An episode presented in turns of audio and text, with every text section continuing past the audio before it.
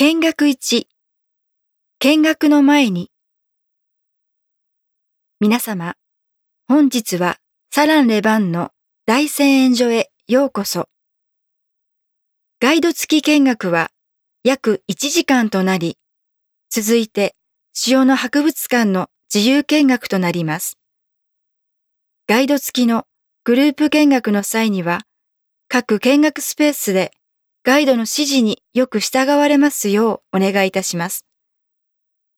安全面での注意事項です。ガイド付きの地下ギャラリー見学の際、50段の急な階段でおりますので、足元には十分ご注意ください。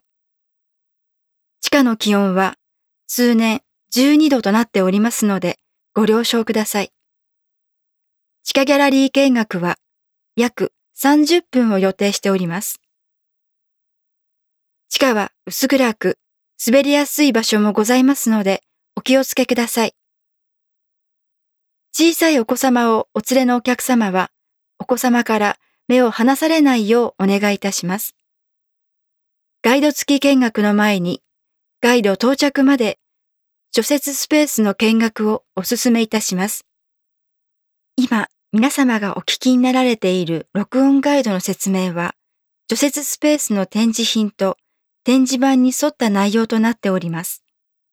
ガイド到着の前に、この見学1、見学の前にをすべてお聞きになられなかった場合は、直接見学2、地下ギャラリーとその設備へお進めください。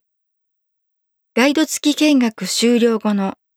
自由見学の際には、除雪スペースを再度見学することも可能ですので、ご安心ください。これから皆様が訪れる製塩工場は、約1200年もの間、塩を生産していました。人々の生活に欠かすことのできない塩を生産しているサランは、中世のフランシュコンテ地方にとって重要な町でした。今日、サランレバンの大製塩所は、アルケスナンの王立製塩所とともに、ユネスコの世界遺産として登録されています。サランレバンの大製塩所では、ここならではの加熱による製塩方法を用いておりました。塩の価値と重要性。古代から塩は、人々の生活の中で、書くことのできないものであり、いつの間にか白い黄金と呼ばれるようになりました。当時、塩は食物の保存に用いられ、相対的に需要の高かったため、価格も高く、その価値は現代の石油と同等であったと言っても過言ではありません。採掘地も少なく、簡単に生産することのできない塩、セルは、給与、サレールという言葉をも生み出しました。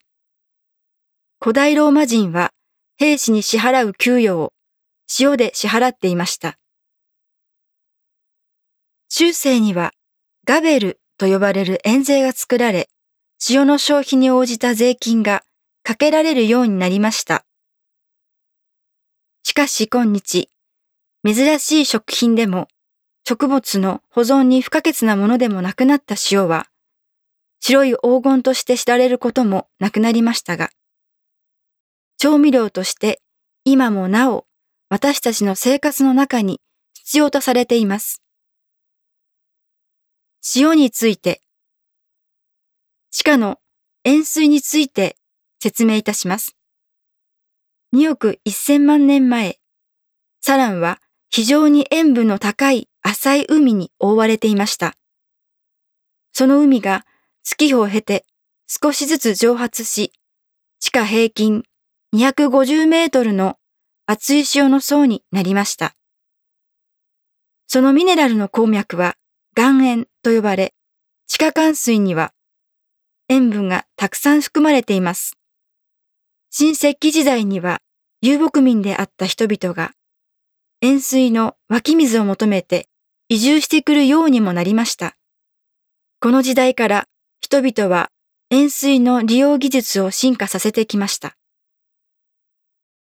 塩の生成には大きく分けて3段階の生成方法があります。岩塩の採掘、その岩塩と塩田と塩の生成方法洗合。洗合とは濃い塩水、寒水を煮詰める技術を示します。フランシュコンテ地方、特にサランでは、この洗合という技術が1200年もの間使われていました。